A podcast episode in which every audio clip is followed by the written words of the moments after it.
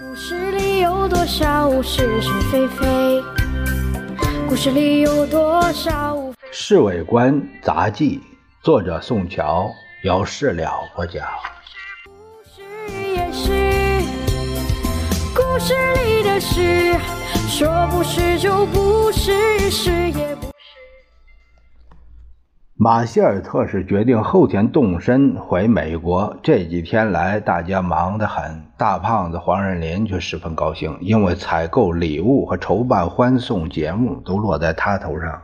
这一次又捞了一大笔油水。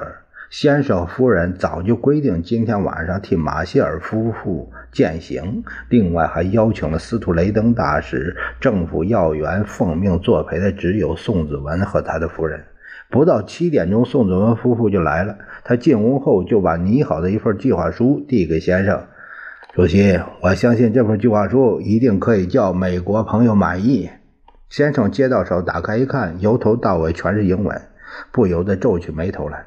夫人接过来看了一下，随即笑着对宋子文说：“你还不如把大概内容给他说说。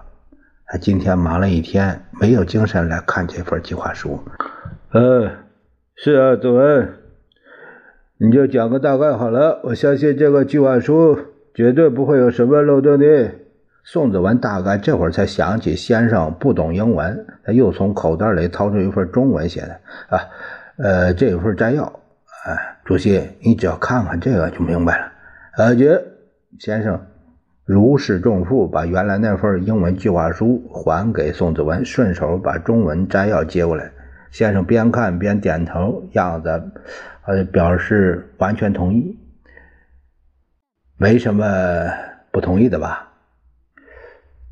呃，很好，很好。先生勉强笑了笑，呃，完全批准这个计划，只要美元能够到手，别的没什么问题。就在这会儿，马歇尔夫妇、斯图雷登都来了，大家坐在一起啊寒暄了一阵。马歇尔将军，你你的走对我和政府都有重大的损失。先生好像背书似的说这句，斯图雷登立刻翻译成英文。啊，谢谢您的夸奖，马歇尔很开心。呃，我相信我回到美国后一定可以继续替贵国政府服务。斯图雷登把话译成杭州的官话，接着也加上一句。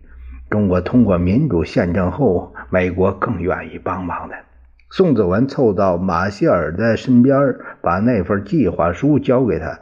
他们低声谈了半天，可能是关于计划内容的事饭桌上，夫人不断的和马歇尔夫人说着话，满脸难分难舍的神情。真奇怪了，夫人对外国人总是有缘分。你如果不再回到中国来，我一定要到美国看你去。”夫人笑着说。